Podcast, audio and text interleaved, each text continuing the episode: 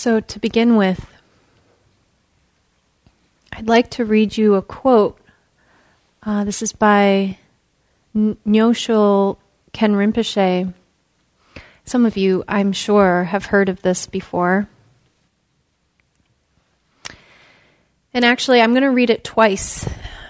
Sometimes something like this, we need to hear it a couple times to allow it to really penetrate and sink in deeply. So if you'd like, you might even close your eyes and allow yourself to listen, not just with your head, but with your whole body as I'm reading this. It's short. This is really more of an instruction than anything else. Rest in natural great peace, this exhausted mind,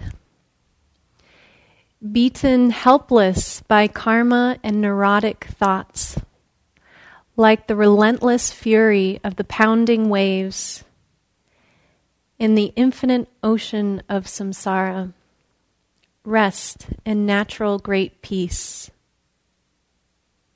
Samsara, this wheel of becoming over and over and over again, is certainly at the root of this neurotic mind, neurotic thoughts. So I'll read it one more time. Rest. Rest in natural great peace, this exhausted mind, beaten helpless by karma and neurotic thoughts, like the restless, relentless fury of the pounding waves in the infinite ocean of samsara. Rest in natural great peace.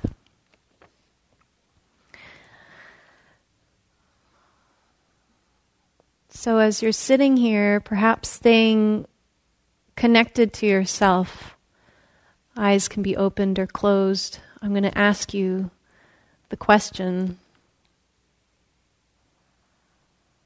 have you become exhausted yet by your mind? Do you ever find yourself just exhausted by your thoughts, your needs, your wishes, your wants, your regrets, your planning, your dreaming, your spinning out mind? Perhaps that's not your mental experience all the time, and I certainly hope it's not. And I don't mean to make it sound like that has to be the norm.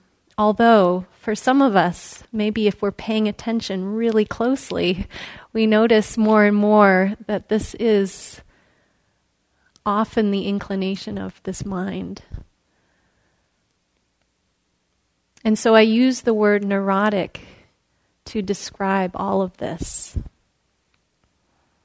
Not as a special condition, but a condition that we're all actually suffering from.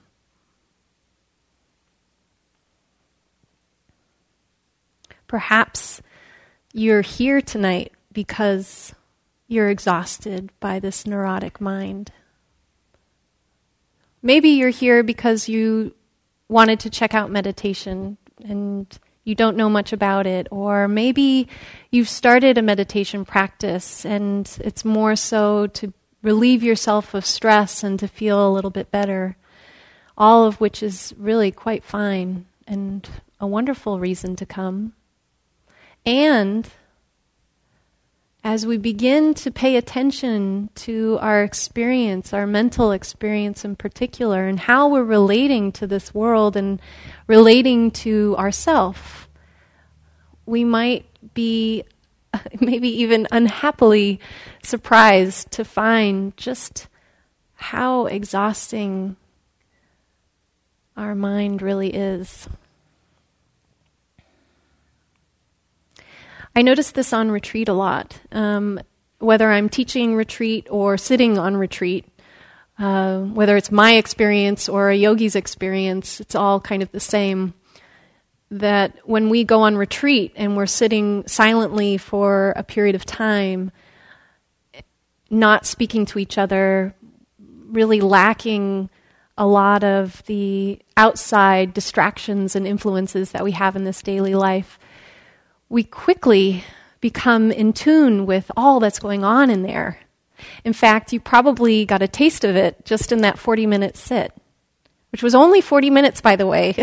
That might be surprising for some of you if you were really caught up in it. It's just a highlight of 40 minutes, but that 40 minutes is probably a continuous pattern in your day-to-day life that goes quite unnoticed. And so when you go on silent meditation retreat, there aren't those distractions, and so we come face to face with this mind. And so often what I see in retreat, and something that I've experienced myself the first few days, maybe the first day it's great, and we're really excited to be there. And the teachers are there, we're excited to see them, maybe the silence is relief. We're happy to be in silence. The food's really good.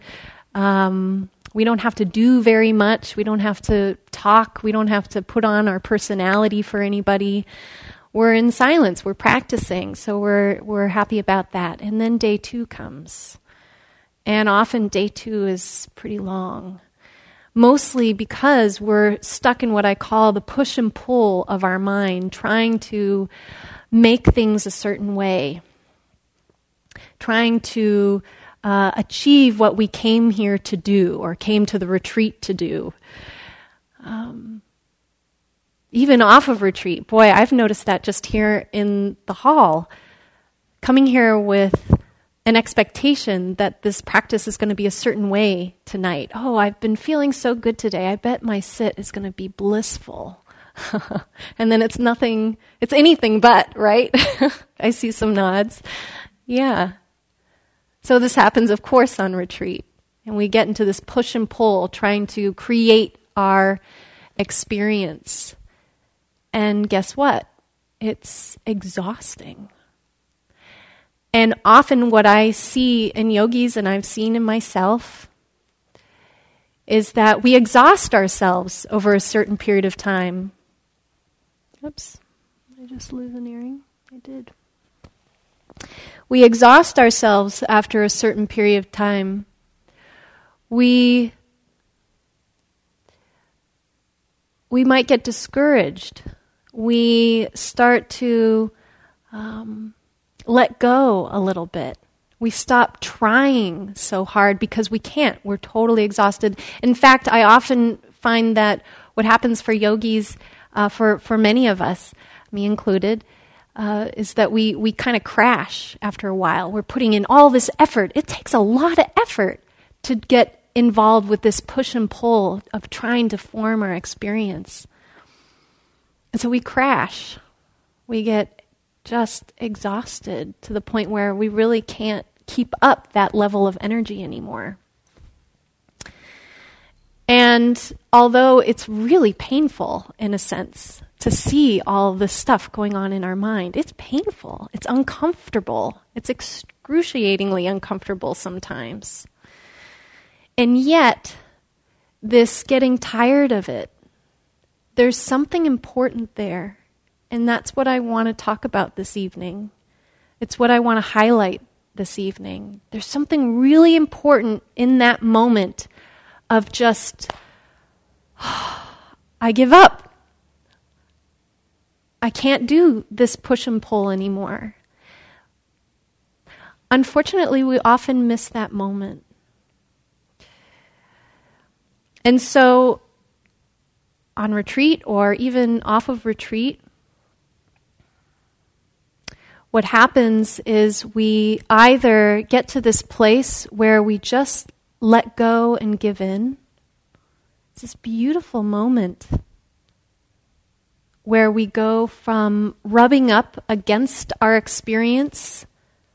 I love the word friction, because internally to me, that is what it feels like, just coming up against what's actually happening right now. Anything but this, right?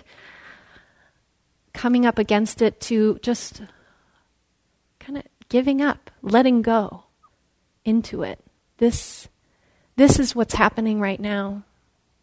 It's really hard, but this is what's happening right now. And just in that, you can see just physically the difference between the trying and the efforting and the doing and the becoming that is part of this friction action, and then just letting go into it. Maybe even as I'm talking about it, you can feel it internally, that shift.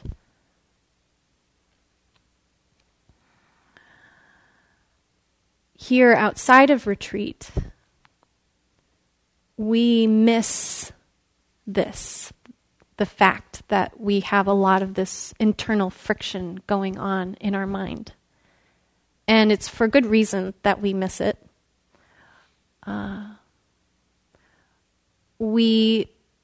I think our mind, when it's in this neurotic pattern, which I'm going to explain neurotic a little bit more in just a moment, but you can bear with me if you will.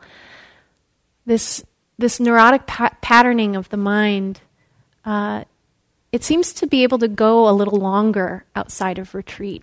We don't notice it so much. We are distracted. We have plenty of things here to distract us from it. In fact, we have entire coping mechanisms to keep us distracted from it, because it is uncomfortable. When we're not familiar with it and we don't know how to be with it, we have all sorts of ways to cope, even healthy ways to cope. But of course, it doesn't do us any favors in the long run.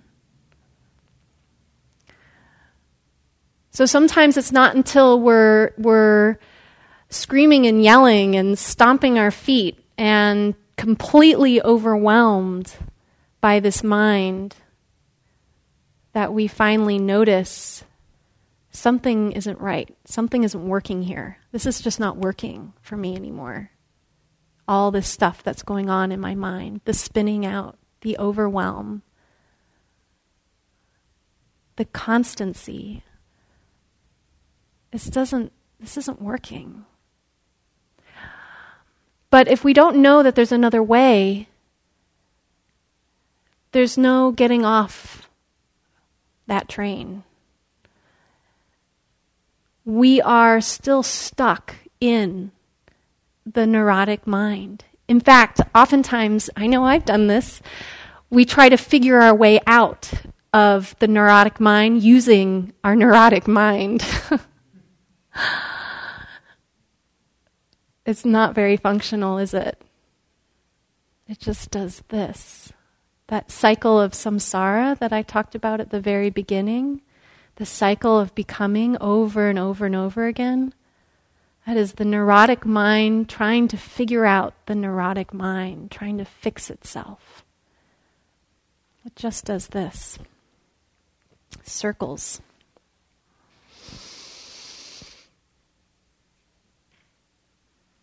But if we can notice it, if we can catch it, oh, this is just my mind. This is that neurotic thing she was talking about. Then there's something we can do with that. In fact, when we start to see it more clearly, it becomes an incredibly powerful source for our intention, to be free of it. When we are truly exhausted by our mind, then we are incredibly motivated to be free of it. One of my teachers, Anam Thupten Rinpoche, talks about the exhausted mind and is quite an inspiration for this talk, actually. And he's said a number of times that a wonderful prayer to recite might be, may I be exhausted by this mind. May I be exhausted by this mind. In other words, may I notice it for what it is. May I not be so enchanted by it, so entertained by it,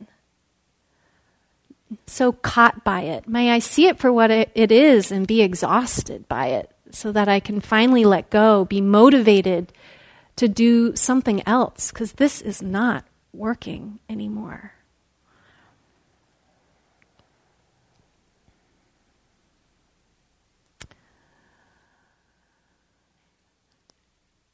right before I came here, I was coming in from the city, and I was, just before I got onto the bridge, there was this giant billboard, and it caught my eye because it said in big bubble letters, "Free yourself."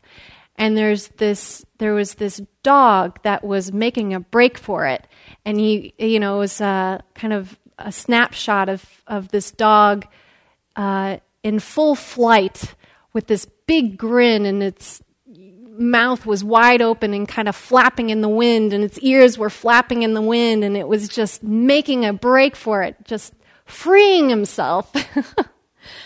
And I kind of feel like when we get in touch with this exhaustion for this neurotic mind, that is what it feels like. That is the feeling of the intention that becomes sourced from that. May I be free from this, and we will run towards that freedom. But we don't always catch it. Just out of curiosity, since I've been talking about it for a little bit now, how many of you identify with being exhausted with your mind sometimes? It doesn't have to be all the time. Okay.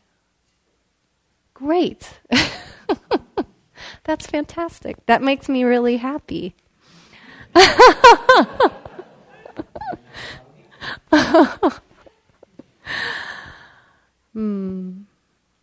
So, what is this neurotic mind?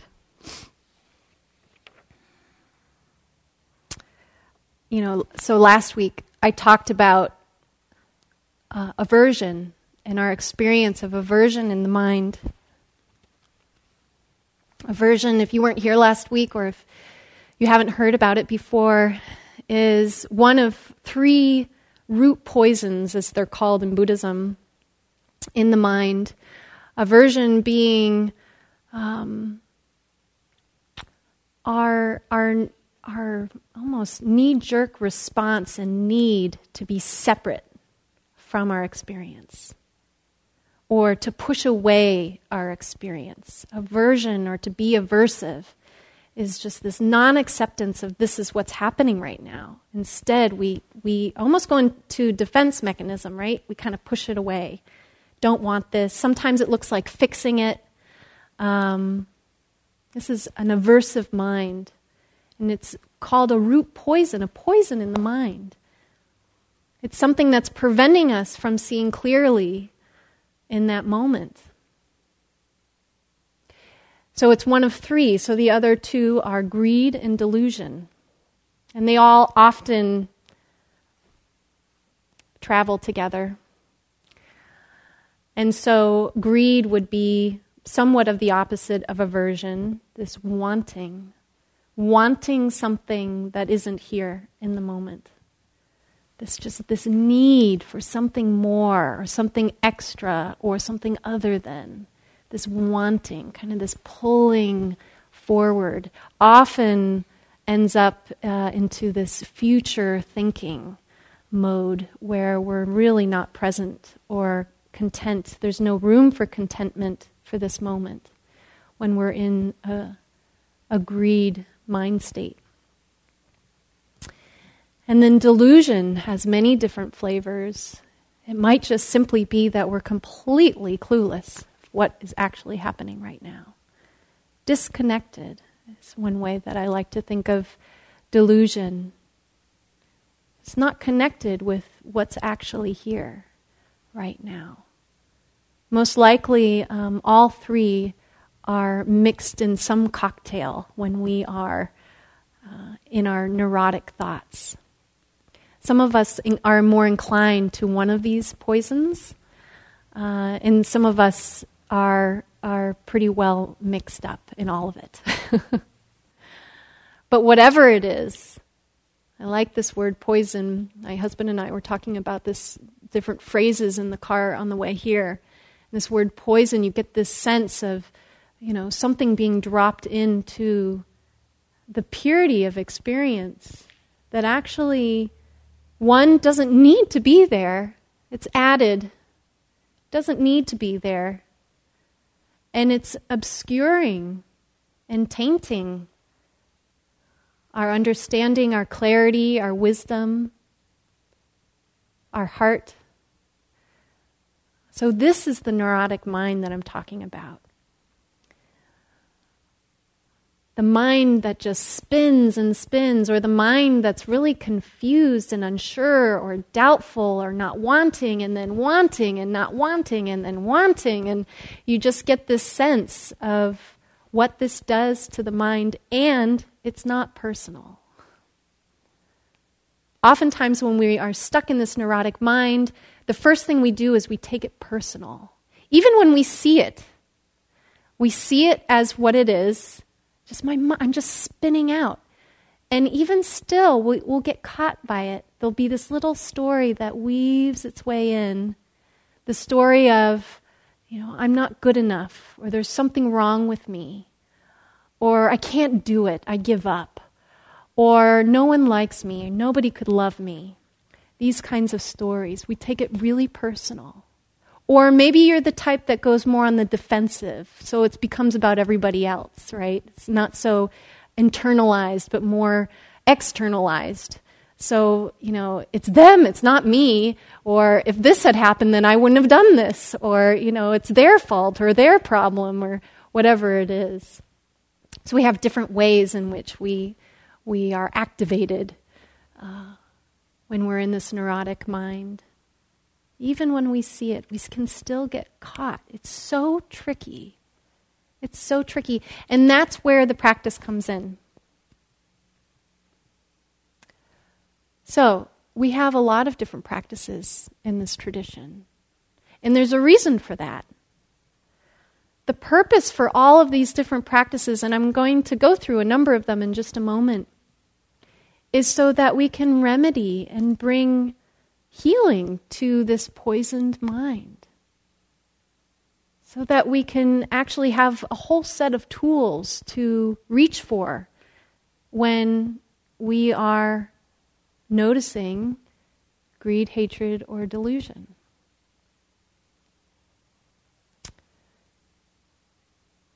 And so we might start by just saying enough. Enough. No. So like if your pet jumped up on the table and started eating scraps of food, you probably say, no, get down, right? Maybe. We all have different rules at home, but perhaps that would be going just too far, right? Get down, that's enough, right? Sometimes we need to be this way with our mind. We see how harmful these mind states are. And something wiser has to come in and say, no, stop. That's enough. And maybe the mind listens and maybe it doesn't. But the idea here is that there's something else holding these neurotic thoughts that's much wiser, and not believing them anymore. The key is just not believing them anymore. Not being enticed by them. So that might be the first or one of the ways that we respond to these neurotic thoughts. Just say no, as they say to the kids. Just say no to your mind. Other times, it's simply giving it attention. Just giving it our attention. What is this? What's going on here? Mindfulness. Our mindfulness practice. Observing what's actually here right now. Maybe you just sat through an hour of traffic. That was my experience this evening. And you get out of the car and the first thing you do is snap at somebody. And if you can catch yourself, hopefully beforehand, but maybe it's after. And if you can stop and look, what's actually going on right here? Bring your attention, your mindfulness into the body. Know what's being known. You know, oh, I have so much anxiety or tightness in my body right now. My mind is grouchy right now. I'm not experiencing much pleasant right now. Using our mindfulness to really observe what's going on in the mind. From there, we have so much more information to work off of. We don't have to be so habitual with our reaction. We can actually respond to how we're feeling using our mindfulness practice. I have a story I want to tell you, but I hesitate slightly because I think I've told this story a couple times now, so this might be familiar, but maybe that doesn't matter. A number of years ago, I was teaching at a family retreat up at Spirit Rock, and basically, my role was camp counselor for the 8, 9, and 10-year-olds. And we always had, I've done it a few times, and we had a great group as usual. And, you know, you always have different dynamics with different kids. And this one particular year, there was one young boy who has really stuck in my mind, who was just a little... Dharma lesson for me that year. His name is Ricky. And Ricky was this really jovial child, really wonderful child. Lots of curly red hair, freckles, beautiful smile. He was a beautiful kid. And my guess is Ricky went through a growth spurt that year. He was a little bigger than the other kids and didn't really know the boundaries of his body. So he just kind of bounced around and would run into the other kids and into the statues and objects. And we were kind of tending to everything in his wake, the first couple of days at least.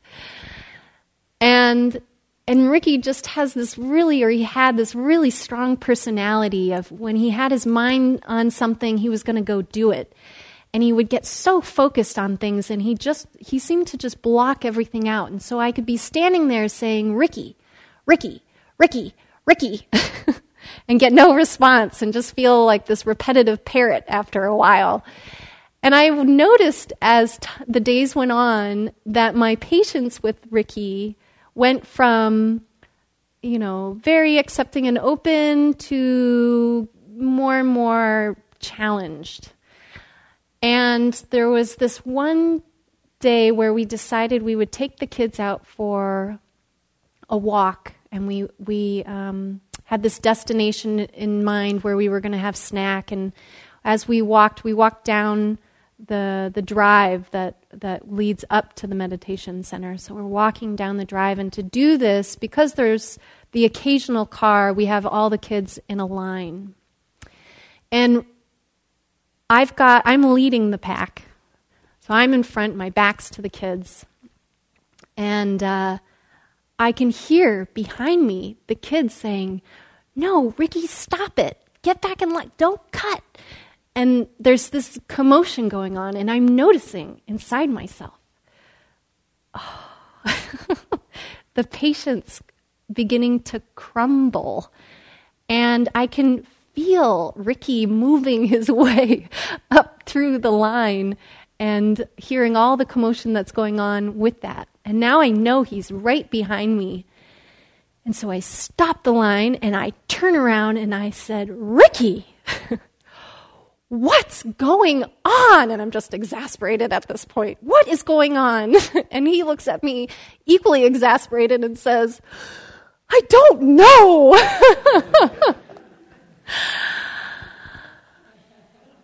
And it was this really wonderful point in time that I'll never forget. It was a beautiful gift from Ricky of just... if Ricky was a mind state, this child that just is bouncing around and doing his thing, right? Just being a kid. And if my attention is so caught up in how I think it should be, and how he should be, or my mind moment should be, and if I don't just turn around and give him a little bit of attention, which I did after this, I'll tell you in a moment, oh, the friction in that moment of just what is going on. But of course, he doesn't know what's going on. He's just being Ricky. He's just being himself. Our mind is just doing its thing. It's not personal.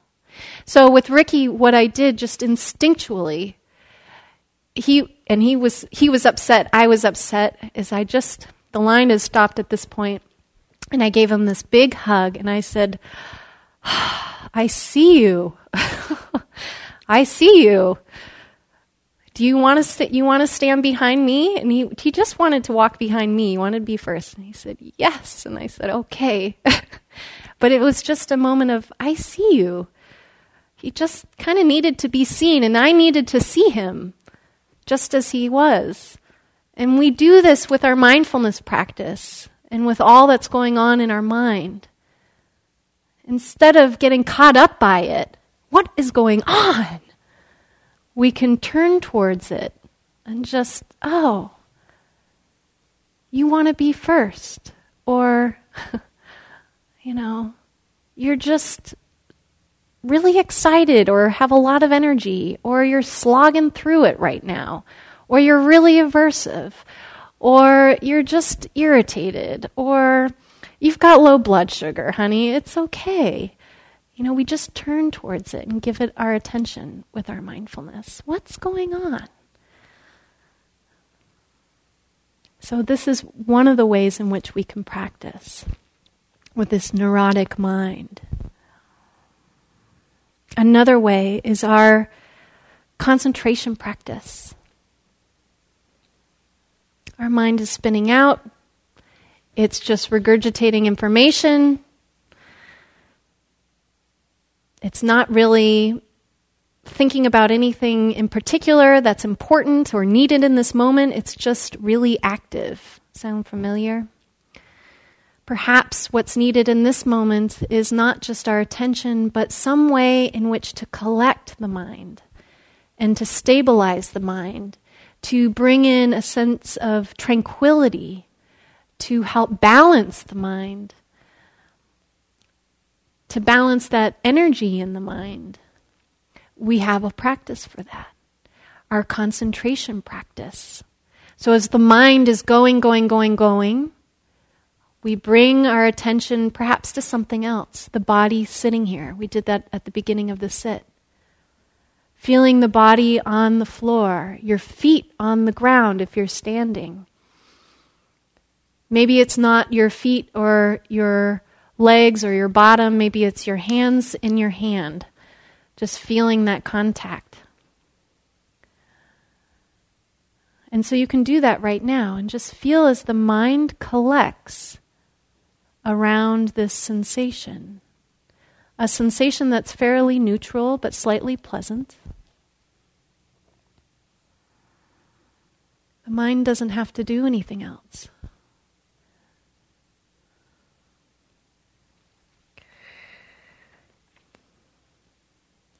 That line, that final line in Rinpoche's quote, rest in natural great peace. Can you just rest the mind, collect the mind right in this moment? Nothing else is needed. You might notice, if you have a busy mind this evening, that it tries to escape. And so you'll feel that mind energy kind of trying to find something else to go to. A mind that's not been trained doesn't necessarily like to be collected and tranquil. Doesn't really know what that is. I know I've used dogs a lot so far in this talk. I don't know why, but they're in the room with us this evening. But I often teach children mindfulness and meditation, and we talk about the mind as a puppy dog mind, and this is what the mind does. You can tell a puppy dog to sit and to stay, But the dog doesn't know what you're talking about when it's a puppy, has no clue. And so, in a second, it's off again. And so with concentration practice and with mindfulness practice, all we're doing is we're collecting the mind, we're bringing it back, just like you would with a dog, right? With a little puppy. They're cute for a reason, right? So you're not necessarily losing it with the dog. You're just taking them and putting them back down and saying, sit and stay. Just stay. And we do that over and over and over again. Keep collecting the mind. Keep inclining towards this tranquility or this sense of ease and relaxation in the body. And as we do this more and more, and as the mind becomes more used to this, the mind can then start to incline towards this. Believe it or not. I know for some of us, our minds are really busy, and this might sound next to impossible, but it takes practice. It takes training, just like it does with a puppy. If the puppy's never taught, it never stays. It never learns that trick. So even though we're not puppies anymore, what we do know about the brain is it is malleable, it's trainable. We can create new habits. We can create new ways of being. And so we do that in this practice as we bring our attention back. We just keep collecting it. And over time, we don't have to try so hard. We can start to just incline towards this concentration, this collected, tranquil mind, and there can be this shift. Beautiful practice. That half day that I talked about, we'll really go into that, if that's not a practice that you've been developing yet. So concentration practice, a wonderful way to work with this neurotic mind.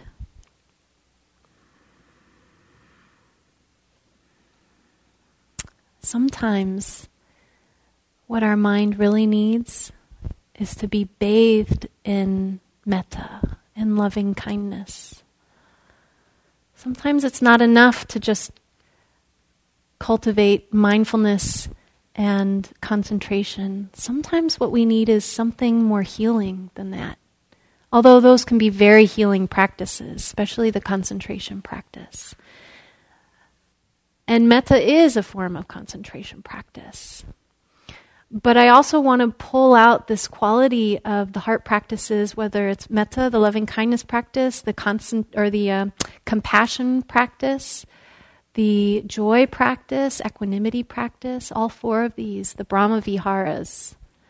These are all heart practices that we can cultivate, and sometimes it's what's needed. Sometimes we need to be bathed in this open, steady heart, this heart that can hold these neurotic thoughts, a heart that can hold our hurt, that can hold our disgust or our feeling of defeat or our anger or whatever it is that is mixed in with our neurotic mind.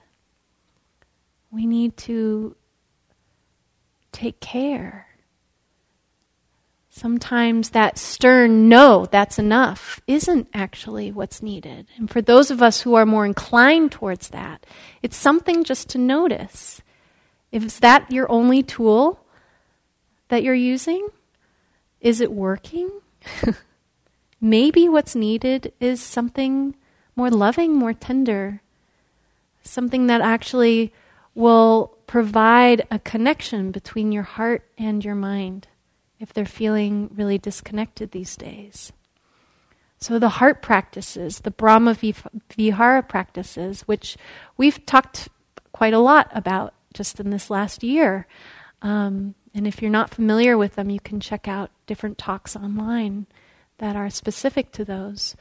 And just to know that they are part of this tradition and part of the toolbox that we can reach for. Bathing ourselves in this loving kindness, compassionate, wise heart. And then finally, although there's many more, But the last one I'd like to share with you is just to ignore it. Sometimes our job in this practice is simply to ignore it. Sometimes we can throw everything we've got at it. And it's just going to be, it just does what it's doing. It's Ricky, as we're saying, Ricky, Ricky, Ricky, and we're throwing at our metta, and we're throwing our concentration and our mindfulness, and we're trying, no, no, no, and none of it's working. It's just doing its thing. And so we just need to ignore it. This is the mind. This is what's happening right now. Not ignore it like push it away. Ignore it as in just not getting caught by it. Almost allowing, this word allow. Allowing it to be there. You don't need to fix it. You don't need to do anything with it. Just know it's there and continue on. That's actually a possibility. We don't have to get so caught by it. Now, the more and more we practice with it, get to know this neurotic mind, which is counterintuitive. We've talked a lot about that as well in here, that it's counterintuitive practice. Everything in us says, get rid of it, fix it, you know, cope with it, do something else, cover it up, bandage it, make it look pretty, like it look nice. But that's, it's not working, is it? We actually have to find these ways to be with it, to get to know it, intimately get to know it. That's where change and transformation actually come from. We can't ignore it anymore. It's a lot like, I was thinking of these poisons as a garden. And those of you who garden know that you have to tend to your garden often. Otherwise, the weeds grow in. And these poisons in the mind, these greed, hatred, delusion, that lead to this neurotic mind, these are the weeds in our garden, in our mind.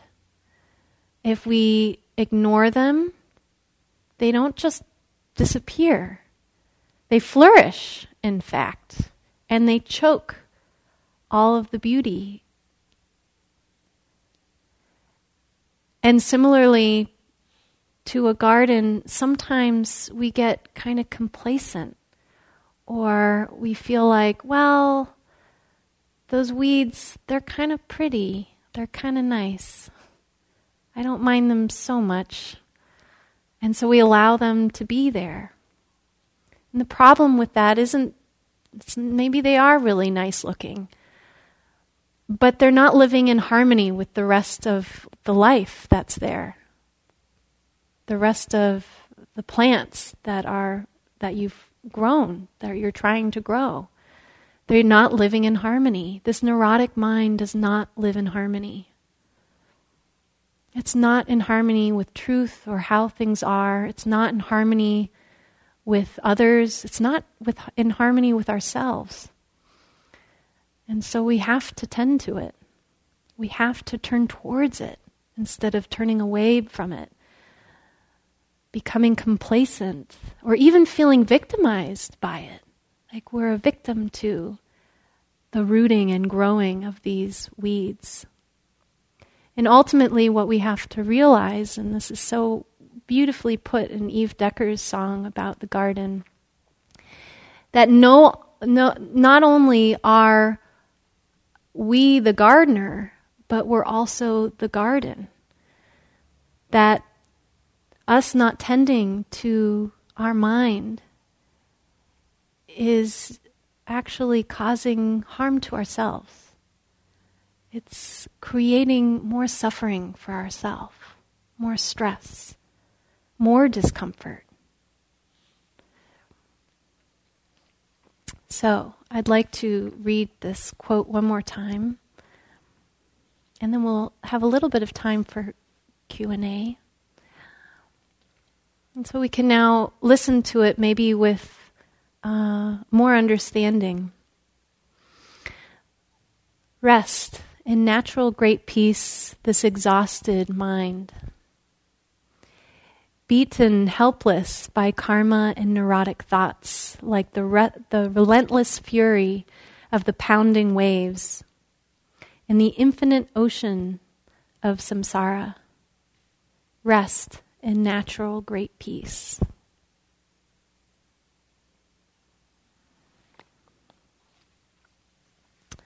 So, we have a little bit of time. I'd love to hear your thoughts on this subject. And also any questions that you might have, anything I can clarify for you. This was a really wonderful time to do that.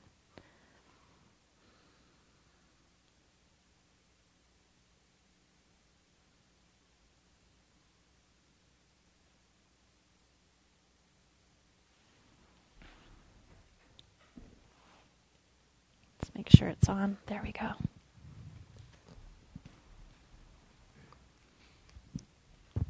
Hello.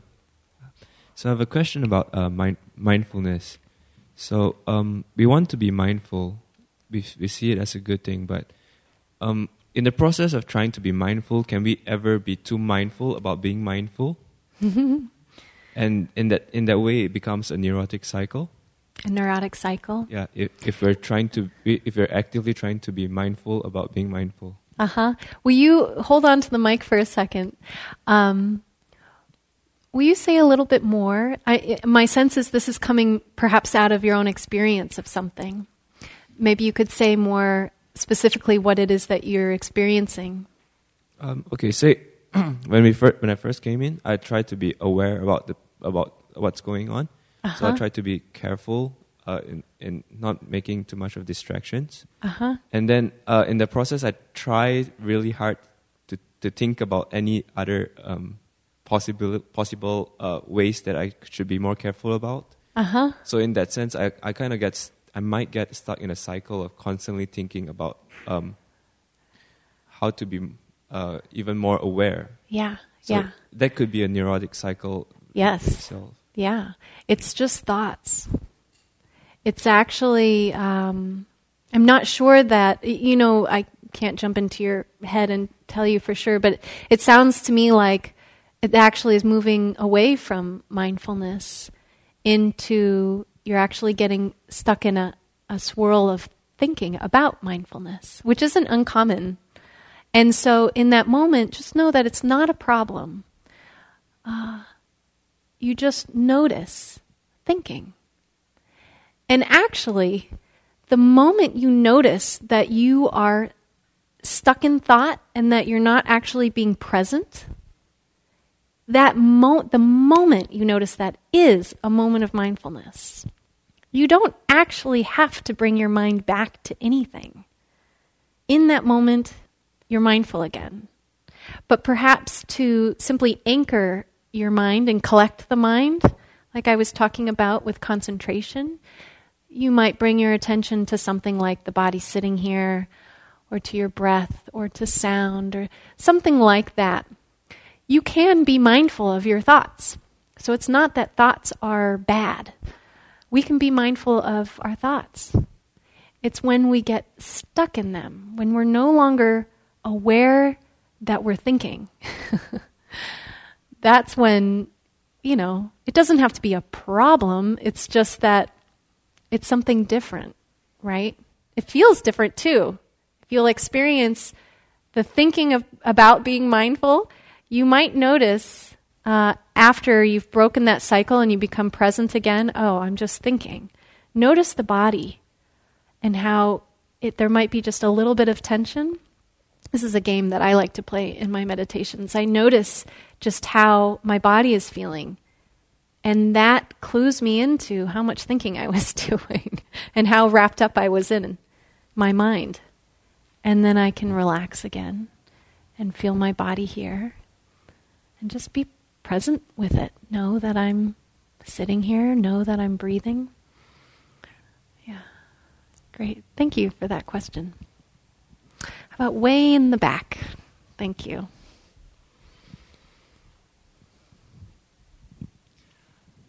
Hello. There we go. My question is about when you're feeling so exhausted that doing any of these practices that you kind of talked about is sort of feels like beyond your capacity. Yeah. And I am speaking from firsthand experience. I mean, I oftentimes feel like the mental, emotional, neuroses can be so exhausting that it's the most I can do to just sit there exhausted. Yeah. That's actually it. That might be all that's needed. Now,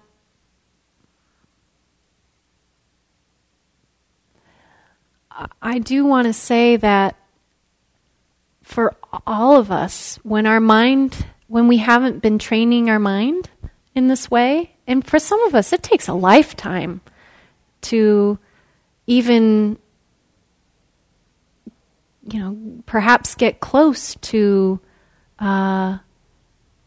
being able to catch ourselves right away when we're in these neurotic thoughts. For some of us, that's really true. It doesn't mean don't practice, because there is a benefit to it. You will see a change and a difference. But it can feel like a lot of work for some of us. And then also for some of us, it doesn't, over a period of time, it doesn't take so much work. And so even though what you're describing could really easily just be discouraging, a lot of doubt can come up. I don't think I can do this. The idea in this practice is to then turn towards that. So you're exhausted. You're exhausted by your mind, and all you can do is just sit there. Turn your attention to noticing what it feels like to be totally exhausted. You don't have to do anything else but just be there for it. Notice as the mind tries to spin out. What does that feel like? It's this light touch of energy just moving towards and turning towards what's actually happening in this moment rather than turning away. So as much energy as it takes to simply turn towards it and to stay there, that's all that's needed. And then as you sit there with it for a little while, you might notice a shift. Most likely you will eventually. Something happens, something different is felt. And maybe suddenly there's a little more concentration. Or maybe there's a thought of, may I feel well? Which is the metta. Or, this is really hard, but I know I'm okay, which is the compassion. And a little bit of equanimity. So not much is actually needed. It can sound, especially when we first start, it can sound like a lot of doing. This practice, it's more like riding a bike. In the beginning, it takes a lot of balance, and it takes a lot of effort and energy. And then after a while, you just jump on the bike. You don't really think about it. So the practice works like that often. So it's just enough energy to turn towards it. Is that helpful at all? Yeah.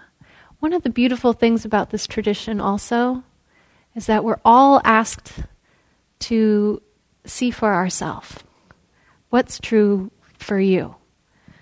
Not to take my word for it or anybody else's word for it, but just to keep inquiring what seems really true right now. And so you might just bring that in as you're there with, I can't do anything with this. I'm too exhausted. Just notice. If you can question that a little bit. And who knows? Who knows what will come out of it? It might be just absolutely true. And then sometimes it might not be.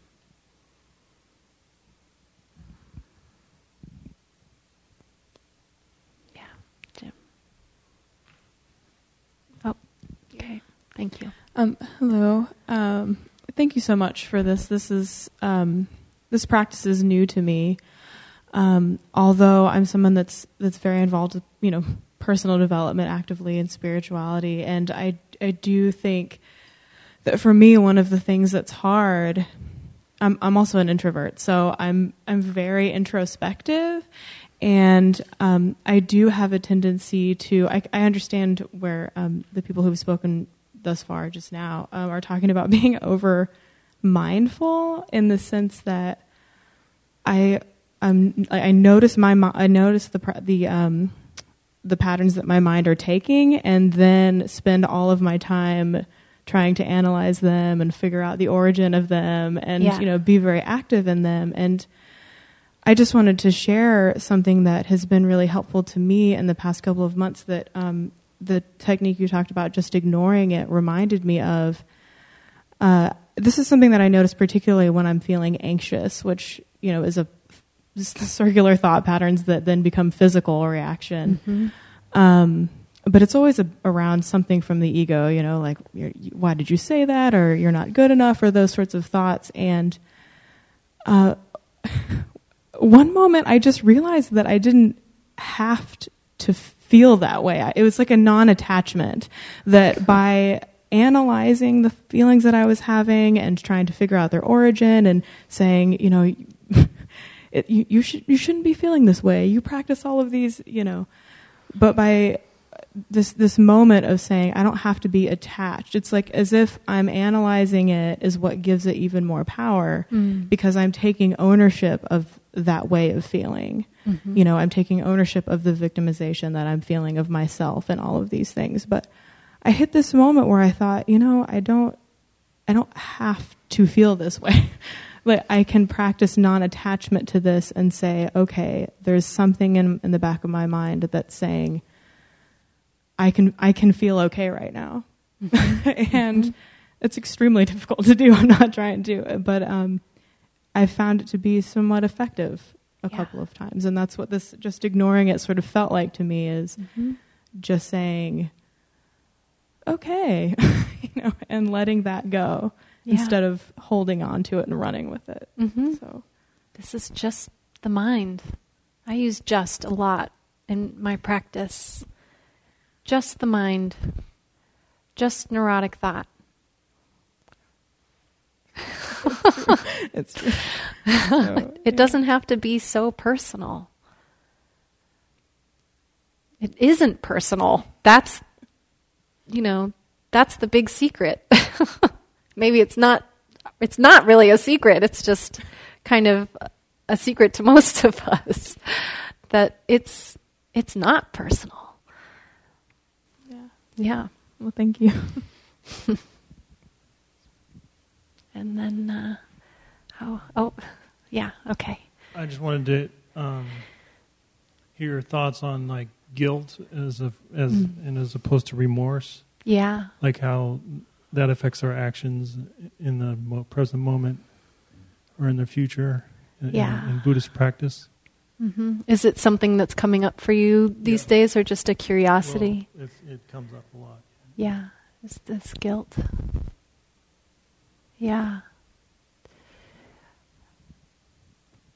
It's,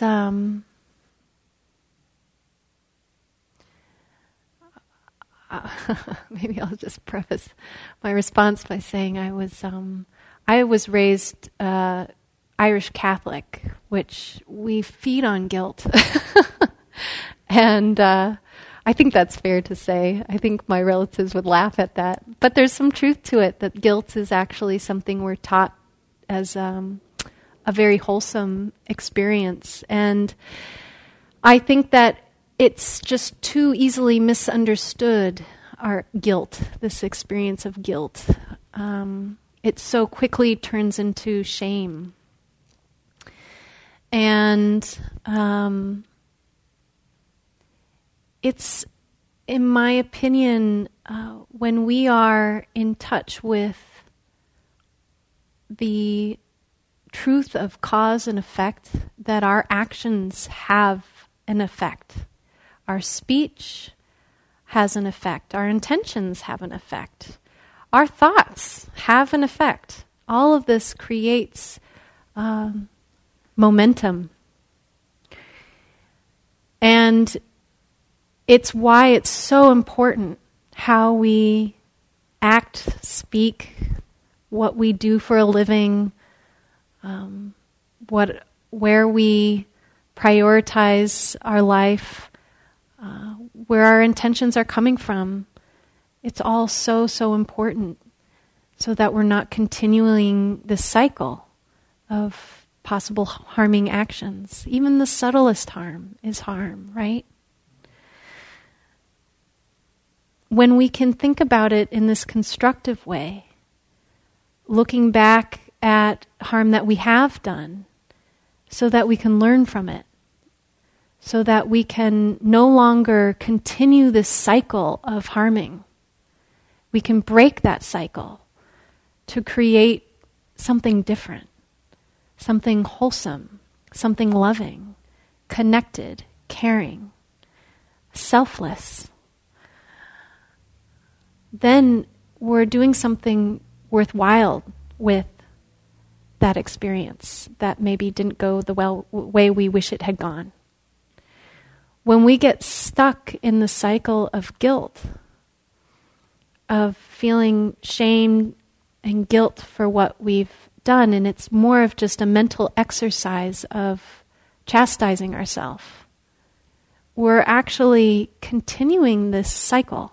You can see it, right, as I'm talking about it. This cycle of harm. It's not helpful. It's just not helpful. It is a wonderful mindfulness bell that something is not right. That something, some way that we're behaving or something that we're doing is causing some kind of harm. It's a mindful alarm that we need to care for our actions and our speech. That certain amount of care needs to be taken here. And possibly also going to ask for forgiveness, engaging in a forgiveness practice, engaging also in possibly generosity practices, to create kind of the opposite effect of maybe the selfishness of action and speech that we were engaged in that was so harmful. But the ruminating about it in this cycle of guilt is just creating a lot more harm, in my opinion, and I think that's aligned with the Buddhist teachings, as far as I know. Is that helpful? Yeah, you're welcome. Yeah, I will say in the Catholic tradition, we have the beautiful tradition of confession, which that tradition also exists in the monastic tradition of Buddhism, but we don't really have that as lay people so much, unless you're coming to meet with a teacher, which we are actually available for, but there isn't a real formal ceremony of that. And sometimes that's what's needed, to release the mind from that patterning. So whether it's you come to a teacher, someone appropriate to talk to about it, or even just writing it down and releasing it, that might be something that's constructive and helpful so that you can then move from that in a healthy way, right? So that something more wholesome can come from that. Yeah. Thank you. So Jim, I saw your hand, but we're out of time. We're actually over. Sorry. I'll dedicate the merit and we'll close our time together.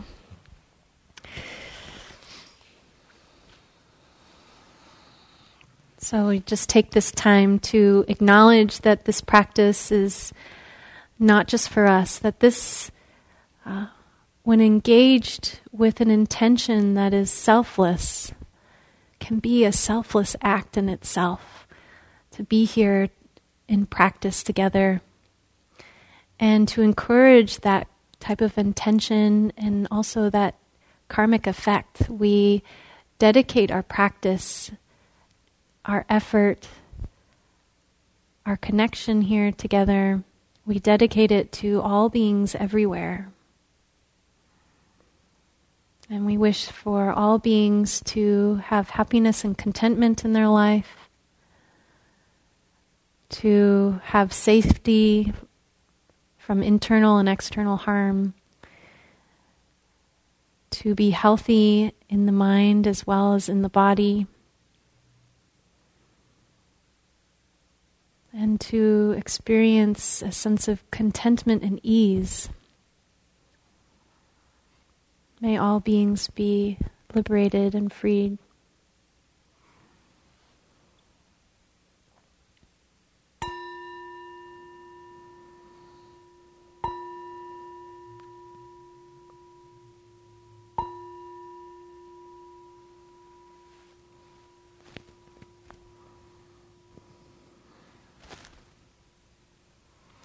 Thank you for your attention. Thank you for listening. To learn how you can support the teachers and Dharma Seed, please visit dharmaseed.org/donate.